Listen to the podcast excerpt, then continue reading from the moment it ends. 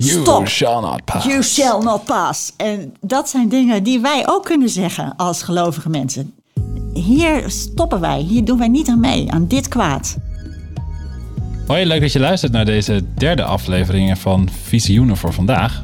De podcastserie waarin we op zoek gaan naar hoop en richting voor de toekomst. En dat doen we omdat we het gevoel hebben dat veel mensen, ook wij zelf, ons vaak zorgen maken over de toekomst. Over klimaatverandering, migratie, polarisatie, een kerk die krimpt. En ehm, mijn naam is Laurens van Lavieren en ik ben op deze zoektocht samen met Annemarieke Voorsluis. Welkom dat je er weer bent. Hey. En eh, we hebben elke keer een boeiende gast in ons midden. En vandaag is dat Nienke Dijkstra. Welkom. Leuk om er te zijn. Wij ehm, gaan vandaag ook weer in het Bijbelboek Openbaring duiken. En dan specifiek rond de vraag... Wauw, eh, we leggen allemaal grote problemen op tafel. Heeft God daar wat mee te maken? Heeft God daar, Mhm. Zit God nog ergens aan de touwtjes te trekken? Al is dat misschien een heel verkeerd beeld. Maar heeft God het in de hand? Kan ik misschien beter zeggen. Eh, daar, daarover gaan we met jou eh, in gesprek. Ik ben eerst even benieuwd, Annemarieke. Ehm wij zijn al twee afleveringen op weg.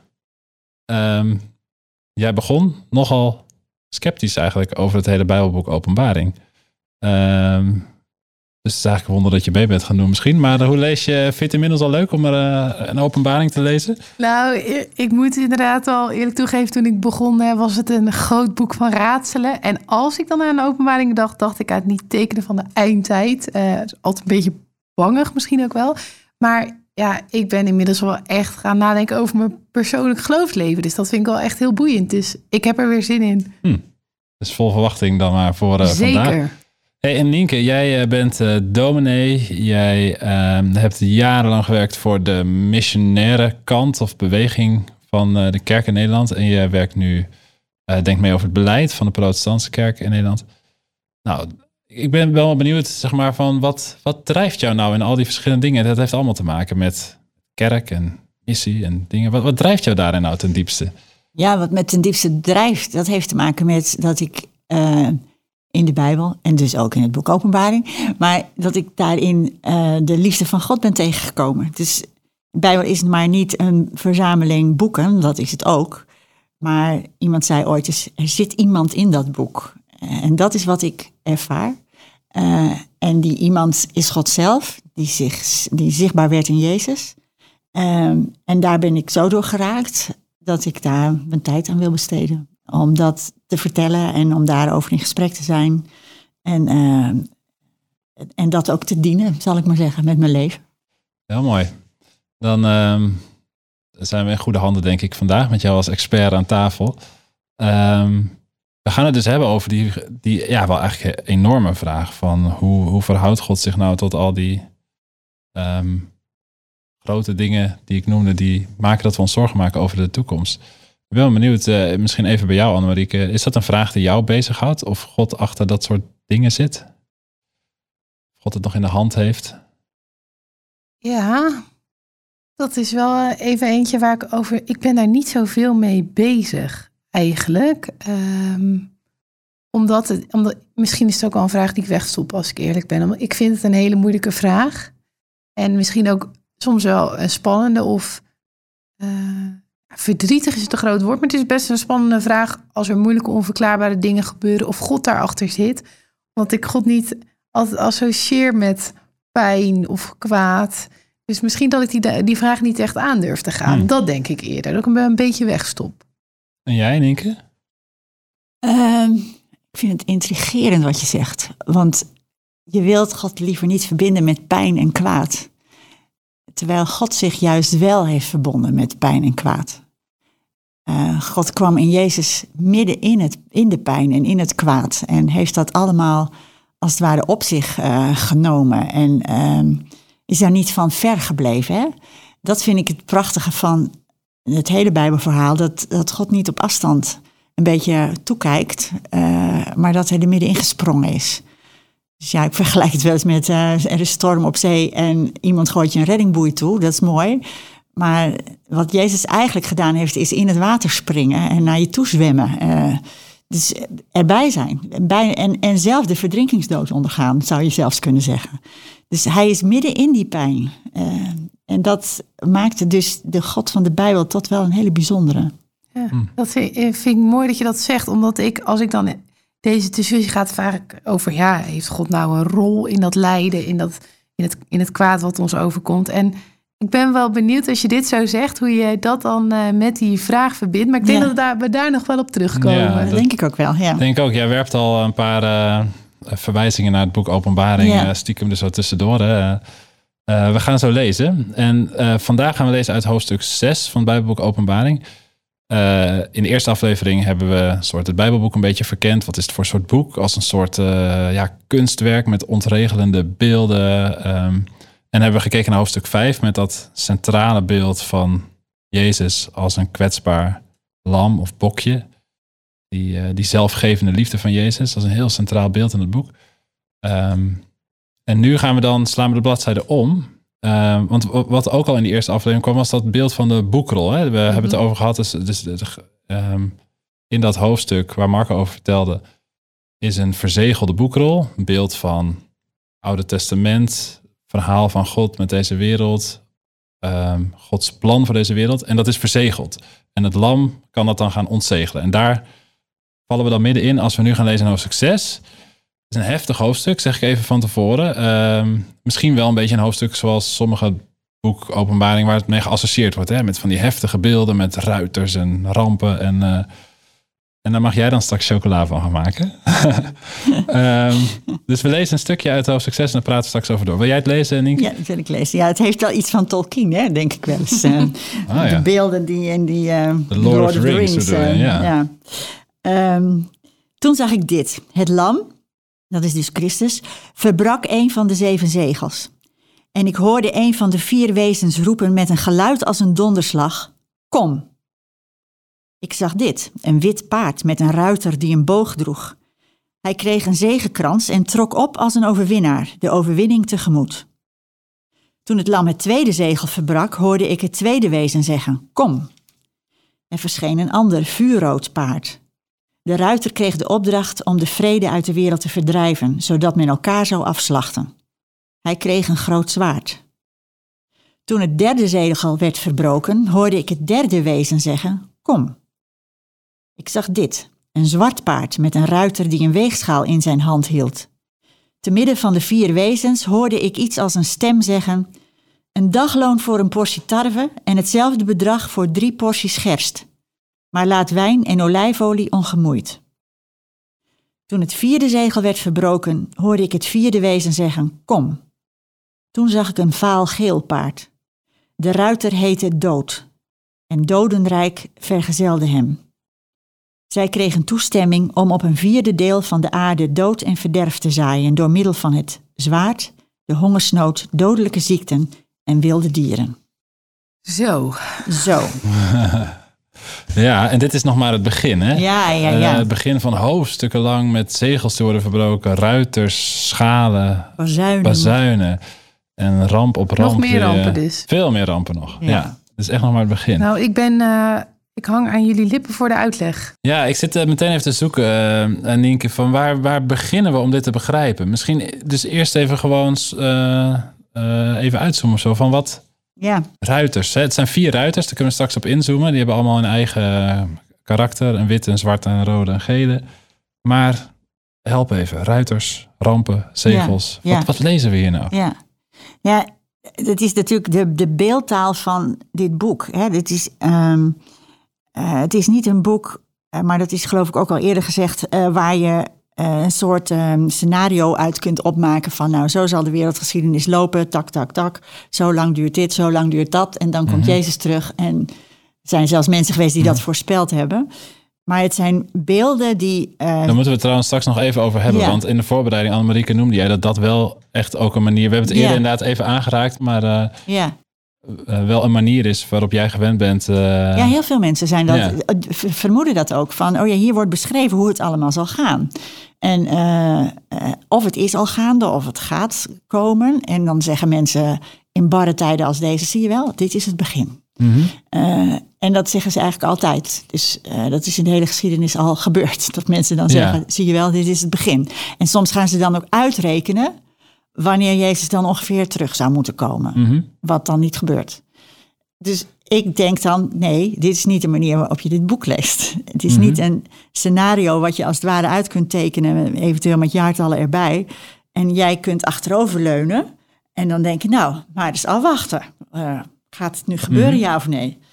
Maar het is een boek wat geschreven is voor christenen die het moeilijk hebben, als troost en als oproep om te volharden. Dus dan kom je weer bij dat persoonlijk geloof eh, Mhm. terecht van die kleine gemeentes. Ja, dat is interessant. Gert-Jan wat het je, over had. Ja, nee, Ja. dat is interessant wat je zegt. Dat in die eh, kijk naar openbaring als een soort scenario. We hebben eerder hebben we ook gezegd een soort code die je kan Ja, kraken. Van, eh. Je legt het naast het journaal. Je denkt dit is dat en dit is Precies, dat. ja.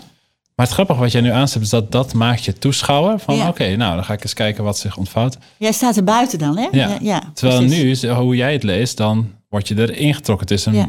bemoediging en aanmoediging om, om te volharden. Om Ja. scherp te blijven, want we zitten er middenin. zeg Ja, maar. klopt. Dat is wat ik hoor. Maar ik ben wel benieuwd hoe jij ernaar luistert, Annemarie. Nou, ik vind het een nogal ingewikkelde manier van bemoedigen. Ja, Dat ik denk van, eh, ik ben eerst... allerlei ellende. Ik heb een theoloog nodig om Ja, precies. eh, het te ontrafelen. Ja, Wat ja. is het? K- Kun je ja. daar iets ja, over... nee, zeker. Dat Ja, nee. makkelijker gekund. Ja, nee. Nou, ik, twee dingen zou ik daar willen over, over willen zeggen. Dit is dus maar een gedeelte.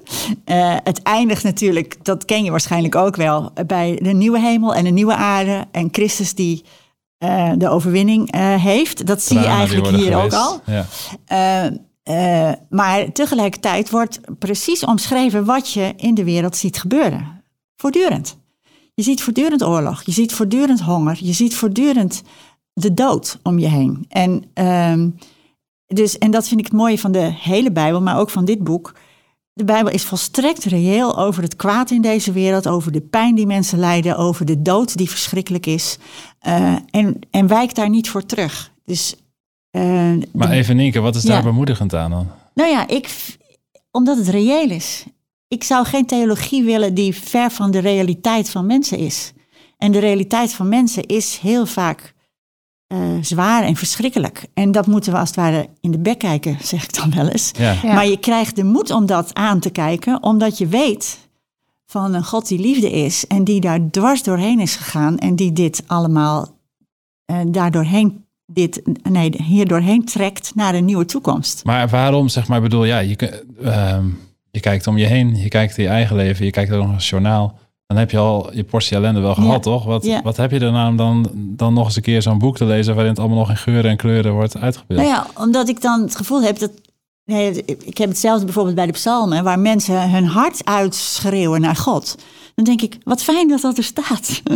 Dat dus in, in het woord van God, want zo zien we de Bijbel toch, eh, dat daar ook benoemd wordt wat er aan leed en verdriet is. En dat dat uitgeschreeuwd wordt naar God zelf.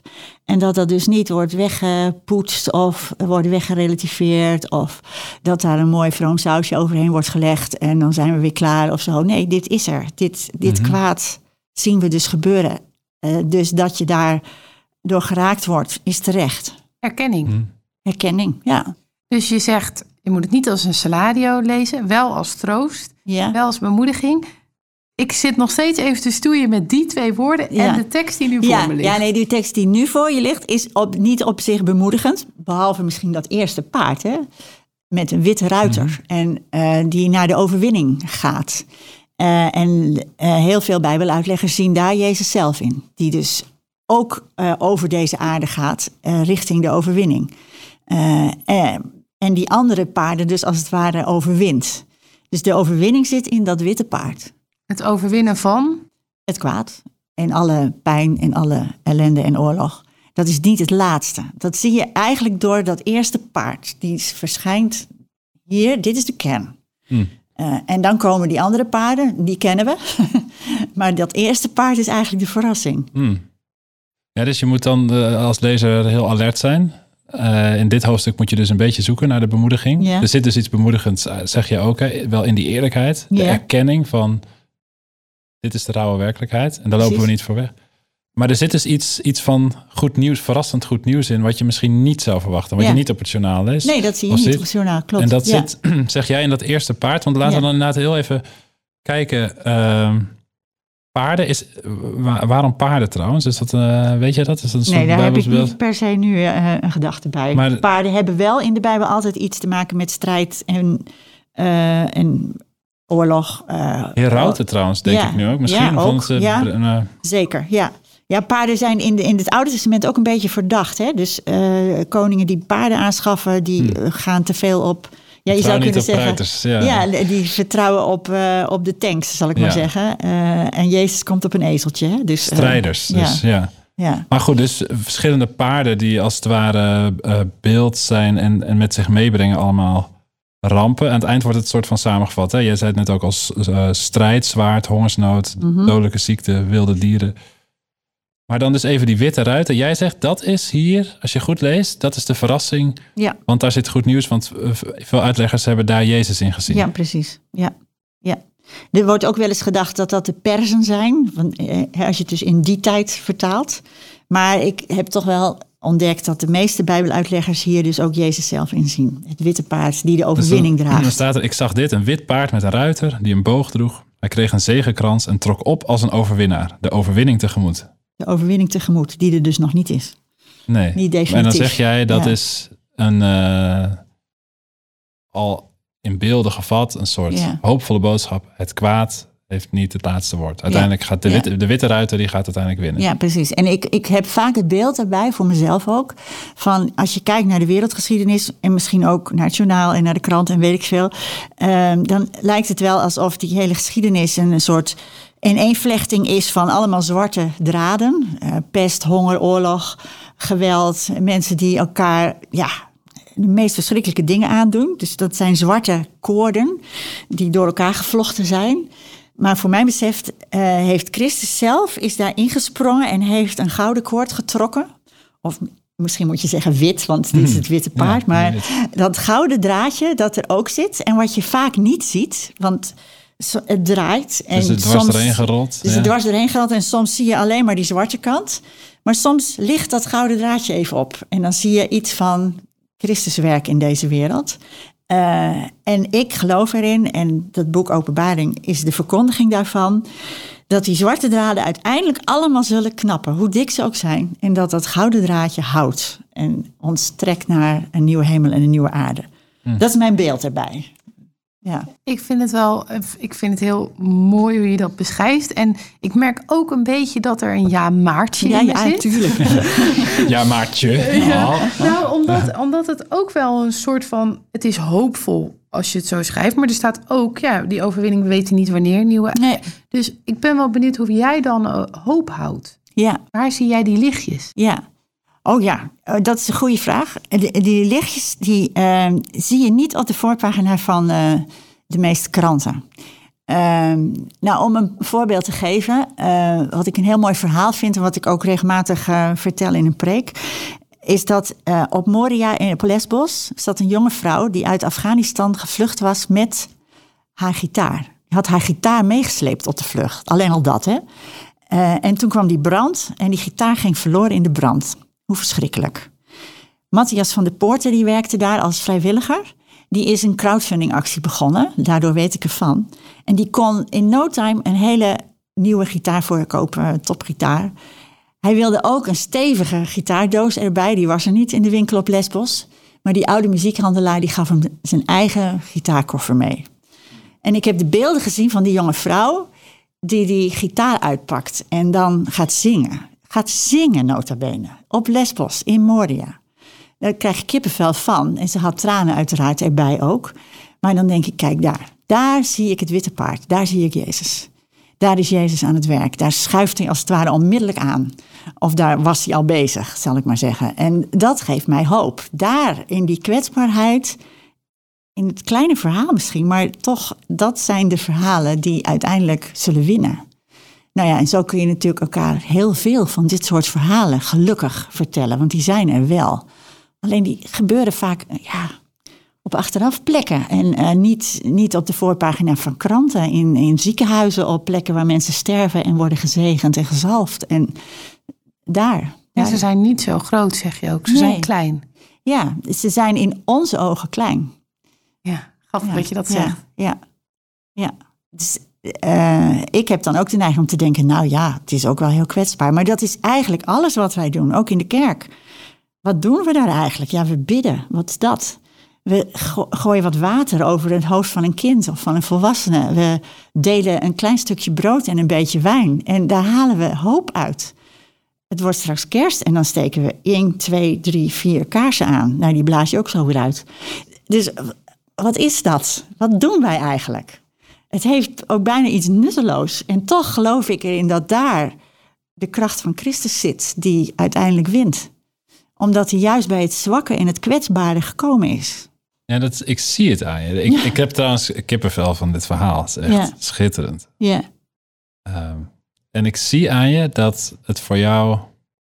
Het is sowieso natuurlijk een schitterend verhaal. Maar ik... Jij, eh, nou ja, voor zover je dat kan lezen in iemands ogen. Maar jij zegt met, volgens mij, diepe overtuiging... Deze verhalen gaan het winnen. ja, ja. Maar hoe weet je dat dan zo zeker? Natuurlijk, Ja. dit is een heel mooi verhaal. Dat zal Ja, iedereen ja, met je eens zeker. zijn. Ja, ja. ja, hoe weet ik het zo zeker? Maar je kunt ook zeggen, dit zijn druppels op een gloeiende plaat. Precies, ja, precies. En af en toe denk ik dat natuurlijk ook. En soms dan denk ik ook, nou, lieve help, het haalt allemaal niks uit wat we doen in de kerk, want eh, al die kerken gaan toch dicht. Hè? Dat soort Ja. sombere gedachten heb ik ook af en toe. En dan eh, heb ik ook wel eens tranen over, dat ik denk, ach, lieve help, dit komt nooit meer goed. Dat je wegrijdt bij een kerk of een kerkraad. Nou, ja, lieve mensen, maar dit gaat, niet, dit gaat hem niet worden. Eh, maar dan eh, ja, dan realiseer ik me toch telkens weer opnieuw de titel van de visienota. Van u is de toekomst, niet van mij. Dus eh, ik vertrouw Visienota, erop. dat is even, de, ja, de, van de protestantse kerk. kerk. Sorry, ja, heeft- sorry. de van de protestantse kerk die heeft een eh, visienota geschreven. Ja, dit woord zegt het al, een nota over de visie. En Ja. daarin, de titel daarvan is van u is de toekomst. En dat- nou ja, alleen al die woorden helpen mij omdat ik daar dus uiteindelijk op vertrouw. Ja, en waarom vertrouw Ja, ik daar dan? uiteindelijk Ja. op? Omdat ik eh, maar niet loskom van Christus, van Jezus Christus, van het verhaal eh, van Hem. En hoe Hij naar deze aarde is gekomen en midden in de chaos is gestapt. En mensen heeft aangeraakt die besmettelijke ziekte hadden. En mensen heeft opgericht en mensen heeft vergeven. En mensen zelfs over de grenzen van de dood heeft teruggeroepen. En dan denk ik, nou, daar, dat is een verhaal van hoop. Dus ik moet vaak aan bischop Tutu denken. Die werd ooit eens gevraagd van... eh, hoe kunt u toch zo blijmoedig zijn in deze wereld? Ook allerlei rampen. En hij- En hij heeft nogal wat Ja, hij heeft wat meegemaakt. meegemaakt. Ja. En dan zegt hij op een gegeven moment... eh, I believe in one, hè, die doodging. Godsgruwelijk doodging aan een kruis. En lo and behold, in drie dagen was hij er weer. Waanzinnig. Waarom zou ik geen hoop en geen moed hebben? Want ik heb dat verhaal. En dan denk ik, ja, dat is precies waar ik ook mijn hoop vandaan haal. Alleen, alleen daaruit, Ja. ja. ja. Is ook mijn geloof. Maar het is, denk... ehm, Maar het is een aangevochten Ja. geloof, hè? Ja, absoluut, Ja. tuurlijk. Ja, Ja. ja, ja, En ik kan ook moedeloos worden. ja. En ik, dus ik vind, het heel, eh, ik vind het heel mooi om te zien, Ja. inderdaad, het, ehm, ja, misschien een beetje modern gezegd, eh, voelt heel authentiek, Ja. wat je zegt. Eh, of anders gezegd, je, je voelt gewoon dat het heel diep zit, zeg maar. Ja. en ook, ik bedoel, jij zegt ook, je hebt ook je momenten dat je denkt, ja, geloof ik dit nou echt, zeg maar. Ja, Maar, precies. eh, Ja, nee, precies. Dus dat. Ik denk dat geloof ook niet bestaat zonder ongeloof. Die, eh, die, dingen, eh, dat hoort ook soort van bij elkaar. Ja. Totdat we werkelijk, de werkelijkheid gaan zien die zich openbaart. Ja. Maar ehm, het zal altijd ook een aangevochten geloof blijven. En daarom is het ook wel belangrijk om elkaar daarin ook te helpen. En deze teksten dan weer te lezen en daar met elkaar over na te denken. Ja. En ik zit ook even ondertussen te denken. Ik zei, we gaan het hebben over Gods... ehm, ja, of God achter al die dingen zit. Daar, daar hebben we het natuurlijk over. Maar nog even wat explicieter. Ehm, we lazen dus uit dat boek. En dan, het begint met dat het lam een zegel verbreekt. Dus jij zei al dat dat lam eh, is Christus. Dus die doet iets. En vervolgens komen al die breekt hel los. Ja, ja precies. breekt ja. de hel los. Ja, ja. Wat zegt dat dan? Ja, ja, ja. Eh, dat is natuurlijk een van de grootste vragen, misschien wat Ja. die mensen vaak hebben bij geloof in God. Hoe verhoudt God zich dan tot al die ellende in de wereld? Ja. Maar hier wordt het ook wel heel spannend. Zeg Ja, maar. ja, ja, absoluut. Hè, jouw ja. verhaal is natuurlijk Ja. prachtig bemoedigd, maar jij begint als het ware andere, aan de andere kant van, nou, eh, daarin zie je gouden draad, et cetera. Maar Ja. Ja, zit God er niet zelf op een bepaalde manier gewoon achter? Waarom wordt het hier spannend? Dat moet je me even iets beter Nou uitleggen. ja, omdat zeg maar... Kijk, je kunt zeggen, al die ellende is er en God doet er wat aan. Dat is mooi. Mhm. Dat is hoopvol. Maar het lijkt dat deze beelden suggereren dat God ook op een bepaalde manier erachter zit. Want het lam, Christus, verbreekt een zegel en vervolgens komt al die ellende.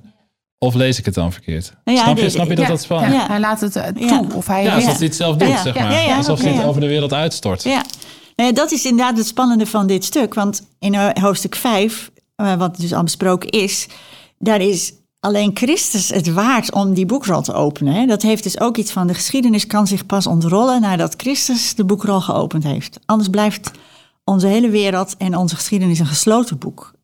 En dan zijn we helemaal aan de goden overgeleverd. Of aan het kwaad of aan de eh, ellende, want dan komt er geen end aan.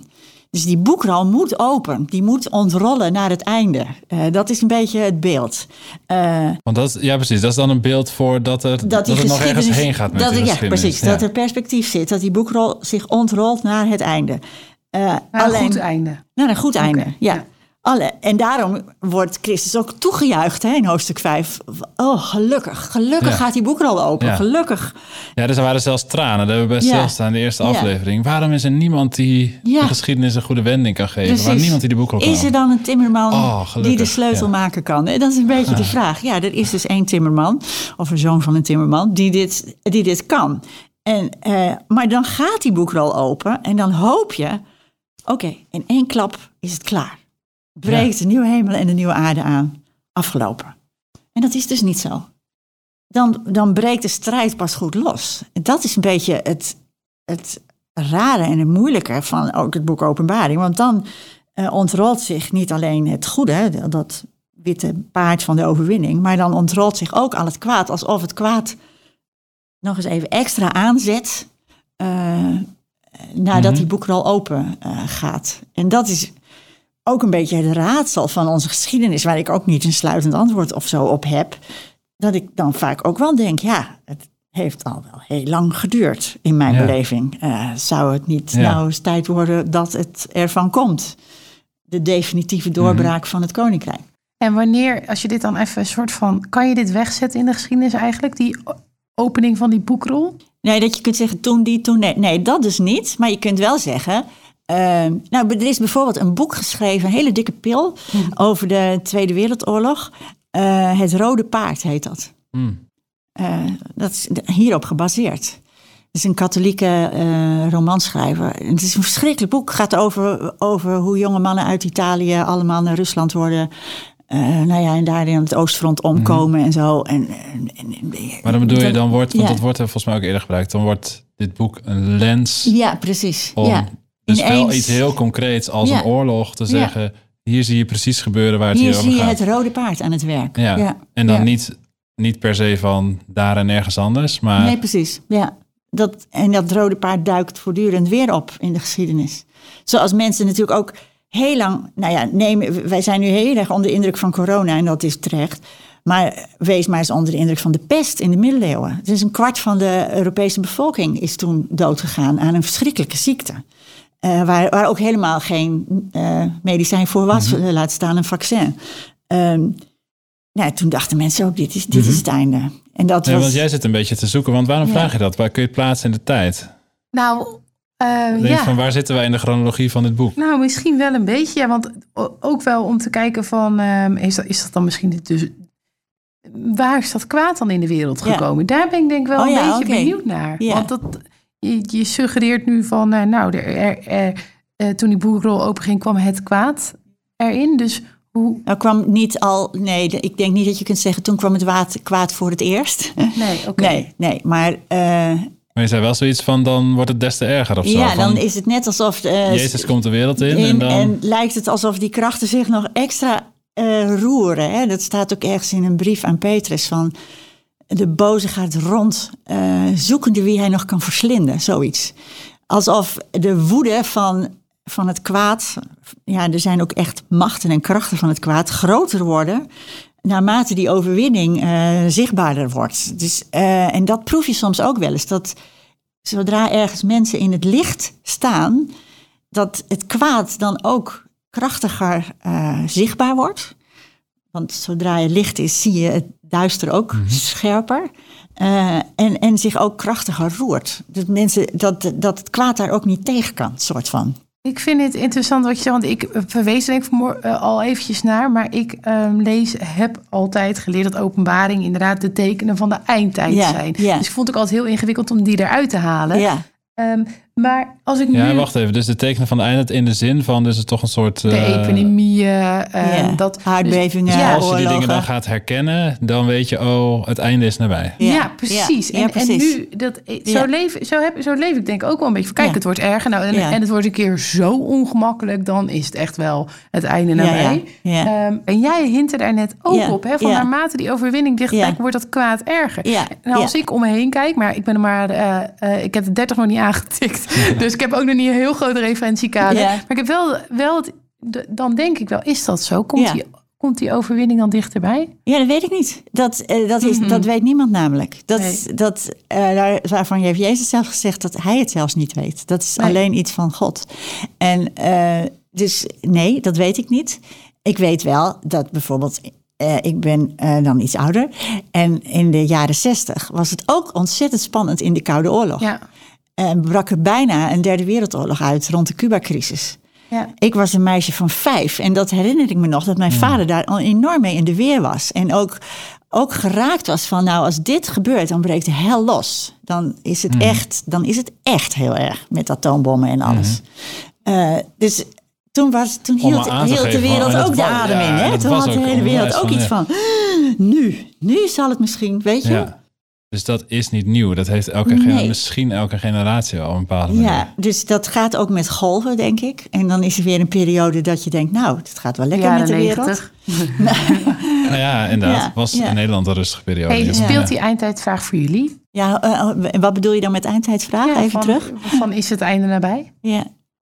Eh, nee, maar ik hoop wel heel erg op dat koninkrijk. En ik ben wel heel nieuwsgierig. Zoiets. Maar wanneer precies? Ik heb geen idee. Nee.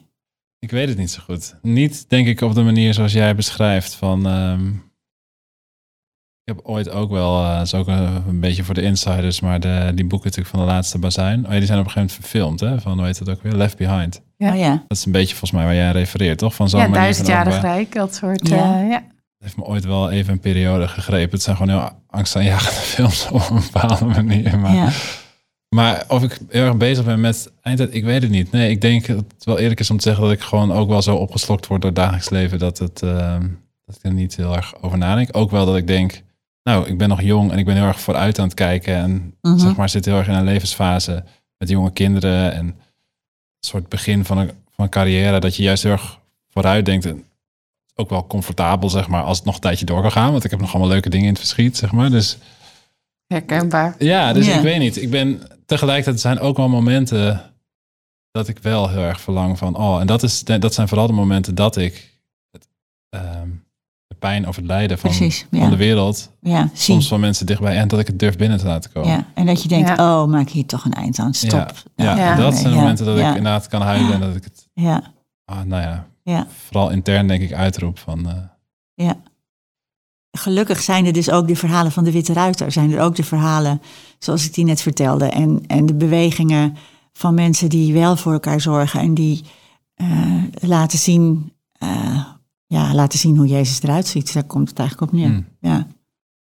Nee, Nick, ik ben nog wel benieuwd, want ehm, jij zei aan het begin zoiets over die verschillende manieren van openbaring lezen, dat eh, een bepaalde manier van lezen kan je de soort buiten plaatsen, dat het een soort schouwspel wordt waar je naar kijkt.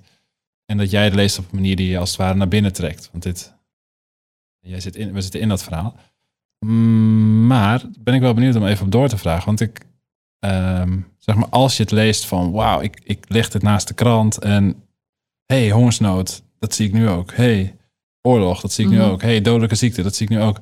Dan komt het wel heel dichtbij. En dan Mhm. heeft het wel ook een soort, zet het ook wel dingen op scherp of zo. Mhm. Maar waar wordt in die manier waarop jij het leest, snap je? Ik heb ook het idee dat wel heel erg een bedoeling is van het boek Openbaring, om dingen op scherp te zetten, om uit te dagen. ja. Ehm, maar hoe gebeurt dat in de manier waarop jij het leest? Dan waar daagt het ons toe uit? uit. Ja, nou ja, het, ehm, ik, ik, maakte in het begin al een beetje de vergelijking met uh, The Lord of the Rings. Daar zie je dat namelijk ook. Het is ook niet voor niks een Rooms-Katholieke auteur natuurlijk.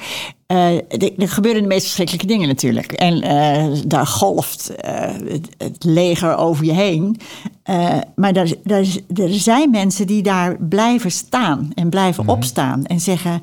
juist nu, in deze tijd, zijn, leven wij en hebben wij onze roeping en hebben wij de dingen te doen die we moeten doen.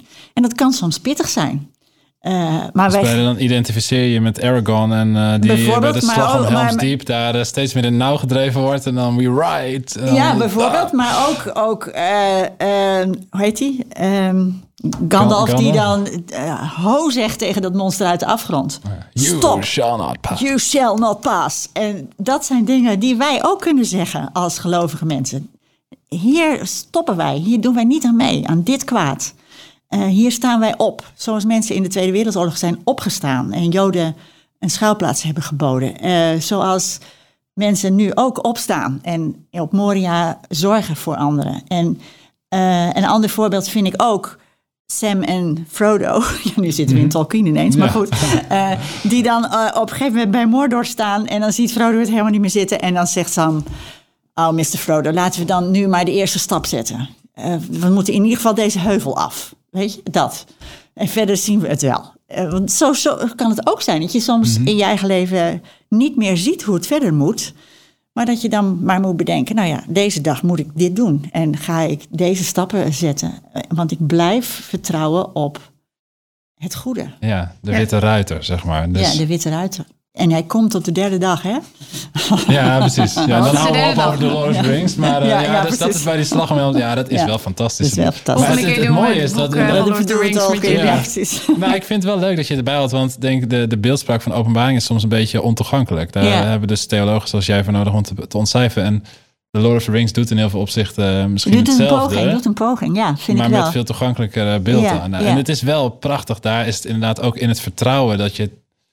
Zij worden totaal in het nauw gedreven door het kwaad. En dan toch strijden ze zeg maar de goede strijd. En dan inderdaad op het cruciale moment... dan komt Gandalf Ja, ja, eh, bij zonsopgang. En die komt ze te hulp waardoor ze ook daadwerkelijk die slag winnen. ja. Maar op het moment dat zij de strijd aan gaan, weten ze dat nog niet. Er zit Ja, een diep vertrouwen in. Ja, precies. Ja, precies. Nou, en dat, dat mooi zit, dat die- is denk ik ook de boodschap van het boek Openbaring.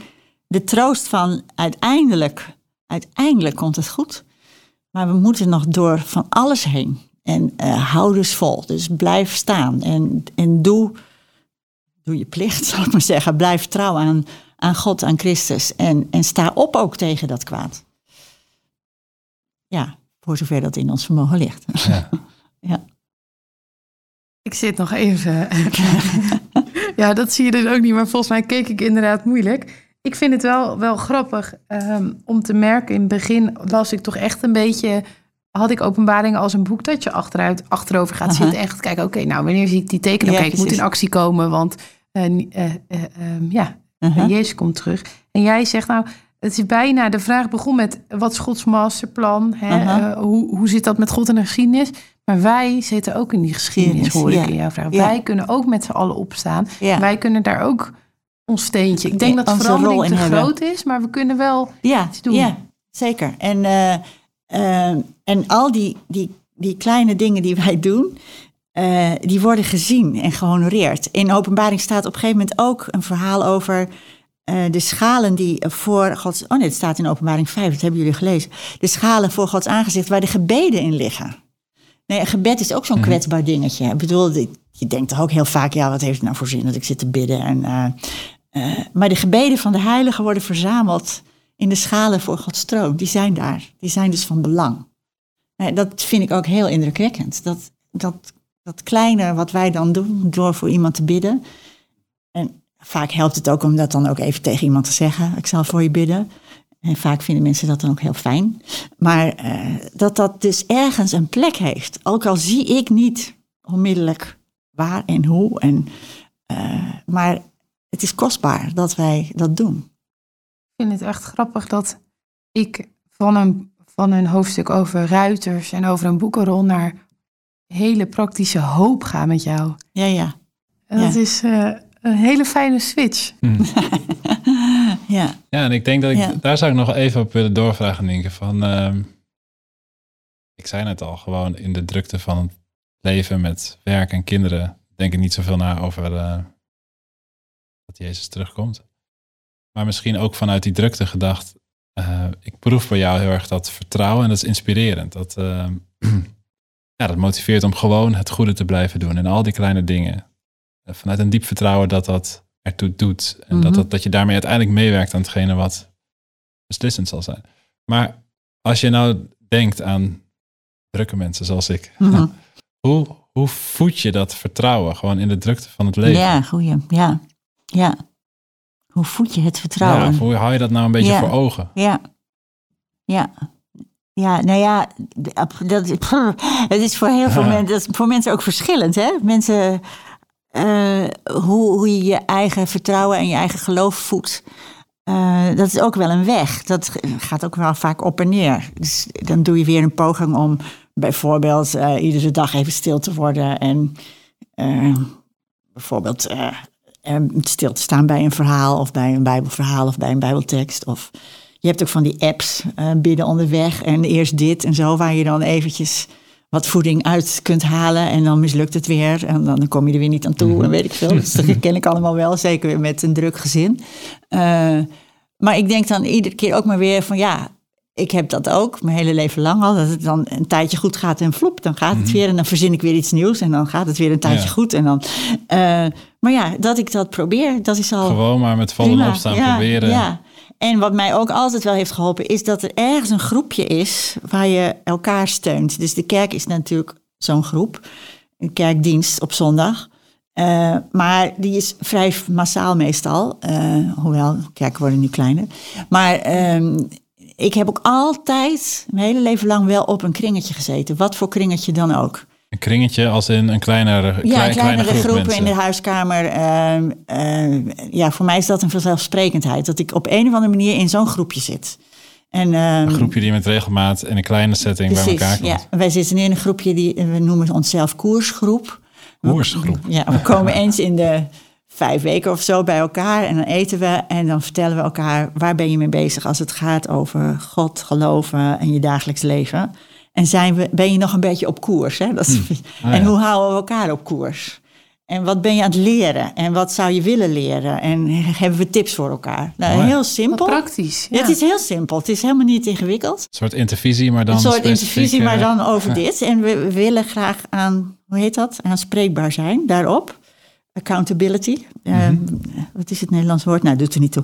Eh, maar dat je, dat, je, dat je daar eerlijk over dus bent precies. naar elkaar. Niet een mooie verhaal Nee, en dan nee. op succes te delen, Nee, en maar ook gewoon niet eerlijk. alleen ja. maar iets van Bijbelstudie doen en dan bedenken wat dat allemaal betekent. Maar vooral, wat, wat doet het jou dan? Waar Gewoon sta jij nu? Hey, echt, ja. ja. En Ja, nou, wat ben je Mooi. aan het leren over bidden of over bijbellezen? Of, maar ook over nou, hoe ga je om met mensen in het dagelijks leven? Mooi. of wat, wat maak je mee? Soms maak je nare dingen mee. Eh, hoe kun je elkaar daarin steunen en eh, helpen om dan niet eh, de moed te verliezen of niet bitter te worden, of, maar dan ook werkelijk ja, dicht bij de witte Mhm. ruiten te blijven, zou ik maar zeggen. Mooi. ja. ja. Ik ga straks een slotvraag aan je stellen, Nienke. Ehm, die verklap ik alvast. dat als er nou één ding is waarvan je hoopt dat mensen het onthouden van dit gesprek, of wat je wil meegeven, wat het dan is. Maar ik ben eerst, kijk nog even naar jou, Annemarieke. Nog iets wat je, ehm, waar je nog zit met je gedachte, dat je denkt, oh, dat, eh, dat wil ik echt nog zeggen. Of dat, eh, dit, is, dit is je kans om nog iets aan Nienke te vragen. Of zeg je, nee, we gaan naar die slotvraag. Nee, we gaan naar de slotvraag. Ah. Ik heb Daar zet je een genoeg blok. stof om over na te denken. Ja. Moet ik Nou, noem dan eens één ding waar je, wat zit er nu voor in je hoofd? Ja, oh, dat heb ik gehoord, daar moet ik op. Nou ja, weet je, het, het passieve van ehm, openbaringen als een soort van leesgids voor de eindtijd gebruiken. eh, versus ook je eigen rol in de geschiedenis pakken. Ja, en, ja. en, en echt dat, dat vertrouwen houden en moed houden. Nou, dat vind ik wel een hele spannende. Ja. En ik, dat vraagt ook echt doorzettingsvermogen. Ja, ja. En Ja. Dat, dat, ja, daar ga ik dus eens even over Ja. nadenken. Dat vraagt eh, eh, weerbaarheid hè, of veerkracht. In het Engels hebben ze een mooi woord, resilience. Ik weet niet of je dat goed kunt vertalen eigenlijk. Maar dat is een combi van weerbaarheid en veerkracht, geloof ik. Dat je dit doet, vasthoudt, volhoudt. En denkt van, eh, ik geef niet op. Ik blijf dit geloven. Ik, ik ga hiervoor, ja. Mooi. ja. ja. Ja, mij zal in ieder geval dat beeld bijblijven van de, de gouden draad. En dus ook wel van de witte ruiter. Dat zijn Ja. eigenlijk twee beelden voor hetzelfde dan. En ja. waarom blijven die erbij? Nou, misschien gewoon, dat zijn dus krachtige beelden, zeg maar. Die, en die helpen. eh, zeg maar, dat beeld van die draad is mooi, omdat, eh, zeg maar, ja, dat hebben luisteraars niet gezien, maar jij zit het hier met je handen, zat je het uit te beelden, hè, van een soort in elkaar gevlochten touw, hè. Mhm. En dat, is een mooi beeld, omdat je dan ehm, in dat beeld is ruimte voor het niet zien van Ja, die klopt. gouden draad. Ja. En dat is, dat is gewoon ja, een Ja. ervaring die je regelmatig hebt. Dat je denkt, ja, ik, zie- ik zie het niet. Maar dus, Maar dat wordt Maar je- erkend. Je ja, zou wordt je- erkend. En dan denk je, ja, maar op een ander moment, zie ik weer een ander stuk, draait, daar draait die kabel weer of zo. En dan zie ik dat draadje weer. En dan, Ja. Nou ja, de- misschien is dat ook wel wat ik echt zou willen zeggen. Als je kijkt naar Hebreeën 1 bijvoorbeeld. Daar wordt heel hoog opgegeven over Jezus in het begin. Dus Bijbelboek Hebreeën. het ja. Bijbelboek Hebreeën. eh, Jezus is het beeld van de onzichtbare God. En nou, in hem is alles geschapen. Nou, Jezus is dan... boh. Eh, Pas maar op dat je niet nou nog zoveel meer ingewikkelde dingen op Oké, tafel ja, ja, ja, ja, is al moeilijk genoeg. maar dan staat er ineens... Eh. Maar dat hij de overwinning heeft, zien wij nu nog niet. Ah, ja. We zien het niet. Ja. En dan gaat het verder. Maar wat wij zien is, wat wij zien is Jezus. Die geleden heeft. Denk ik, ja precies. Dat is wat wij zien. Dus de eh, ander beeld is dan, Jezus, eigenlijk houdt God deze hele wereld aan een kruis vast.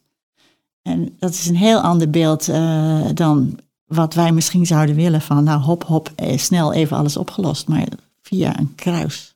Houd het vast. Ah, Ja. ja. Nou ja. Wauw, dat is een prachtige... ehm, daarmee is de cirkel rond, zou ik zeggen. Terwijl er gaan genoeg open eindjes. Maar we hadden het over de vraag, heeft God de boel nog in handen? Handen, ja. Nou ja, je eindigt met het beeld van God die de wereld vasthoudt aan een kruis. aan via een kruis. Ja. Ja. Ja. Nou, genoeg om over door te denken. Ja, Dankjewel. En, ja eh, graag gedaan. ja, en jij bedankt Annemieke. Jij ook, ja, zeker. En Mooi eh, luisteraars bedankt. Bedankt dat je luisterde naar deze derde aflevering van Visioenen voor vandaag. Van Petrus. En eh, er zijn nog twee afleveringen te gaan. In de volgende aflevering duiken we met eh, opnieuw dominee eh, Sam Jansen. In ehm, specifiek het onderwerp van klimaatverandering. En ehm, ja, alle vragen over de toekomst die dat oproept. Sam Jansen is, is dus dominee en ehm, al jaren bezig met eenvoudig en vreugdevol leven. Dus we zijn heel benieuwd wat hij daarover te zeggen heeft. En opnieuw doen we dat aan de hand van Bijbelboek Openbaring en dan weer een ander hoofdstuk. Wil je niks missen, abonneer je dan op onze eh, podcast via je favoriete podcast app. Dan krijg je hem meteen binnen. En hopelijk, eh, nou, tot de volgende keer.